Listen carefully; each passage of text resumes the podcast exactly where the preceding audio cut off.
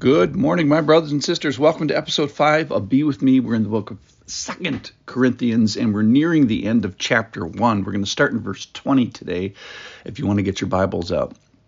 He has been speaking a hard word to the uh, Corinthians, and uh, Paul has had courage in doing so, and he's defended his motivation, that his motivation has been with love. And today we're going to focus on keeping the main thing the main thing, which is Jesus. So he starts out by using this line, which we finished with yesterday, which is, For all the promises of God find their yes in him. For all the promises of God find their yes in him, Jesus. That is why it is through him that we utter our amen and God, amen to God for his glory. And it is God who establishes us with you in Christ and has anointed us, and who has put his seal on us and given us his spirit in our hearts as a guarantee. So, three verses, four verses, and they're uh, in order talking about uh, Jesus, God, and the Holy Spirit. So, here we find the Trinity uh, explain the three persons of God, uh, at least partly explained. Yeah, good luck getting your arms all the way around it. So let's start with Jesus. He starts with Jesus, then goes to the Father, and then goes to the Spirit. So here we go. For all the promises of God find their yes in Him. Yesterday we talked about, so that means the 1,300 pages of my Old Testament Bible are all pointing towards Jesus and specifically sometimes and veiled many times me- mentioning him and guiding us and leading us to him. But all the promises that were uh, hinted at are either fulfilled in him or going to be fulfilled in, him.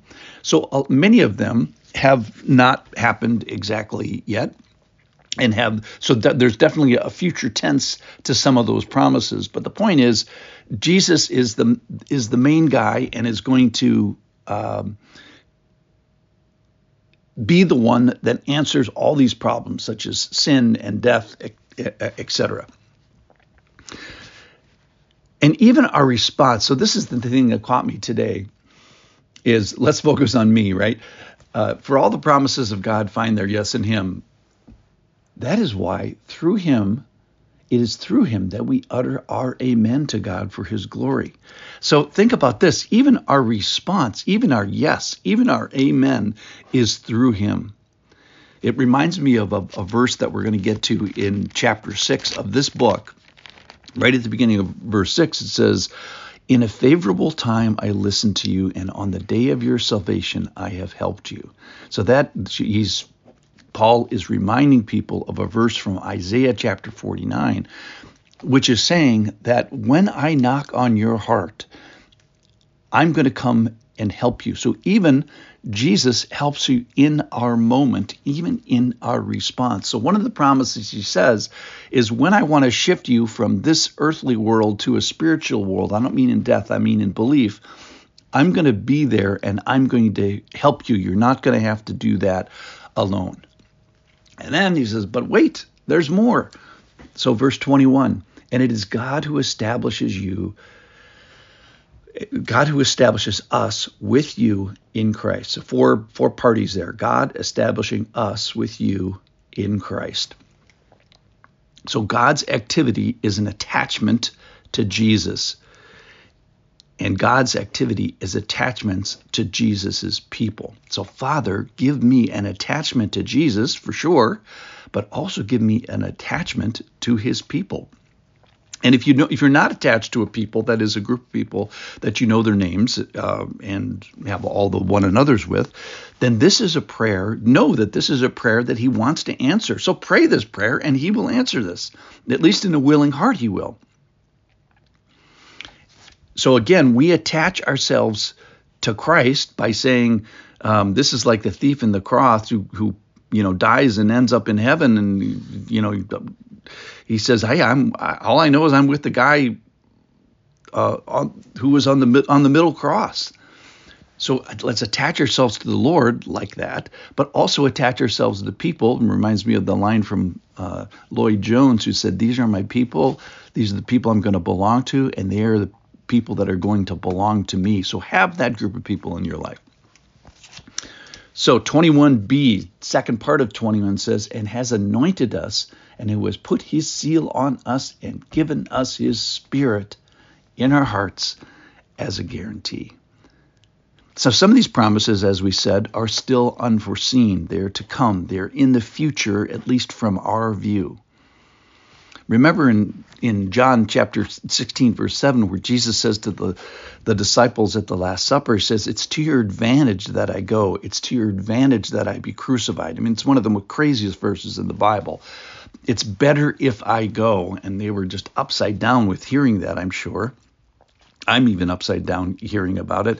So, but the answer is why is it better? Because then he said, I can send my spirit. And here he says, it the spirit that he sends is a down as a down payment, and it's to help us now. How does the spirit help us now? Well, he tells the the uh, disciples at the last summer supper is the spirit is going to bring to remembrance so he one of his jobs to help us with our thinking then another one of his big jobs is to equip us. That is, equip us for the common good, equip us for the church. It's one of the glues that we are attached to the body of, of uh, Christ with. And then finally, he says it's in doing, it's in the inner character. So in Galatians chapter 5, he talks about all the things that are going to happen if you stick around with the Spirit enough. That is love and joy and peace and patience and kindness and goodness and faithfulness and gentleness and self control. That is, those things should be more and more evident in your character as you let the Holy Spirit, uh, you know, run wild in your heart. So today, let let today be the day that you establish Christ in your heart. I mean, that's step one. And step one. Please do that if you haven't done that. I I implore you. Secondly, establish you with real Lord, help establish us with other real believers who you know their name and their occupation and their spiritual good gift. That is establishing us with other believers and attach us to them. And then use the Holy Spirit, which is to fix our thinking, our sneaking thinking. Every day we come back here and do that. See you tomorrow. And then equip us to for service and then finally change our character. So we have today Jesus we have the Father, and we have the Spirit, all in a couple verses. Thanks for listening. I'll see you tomorrow.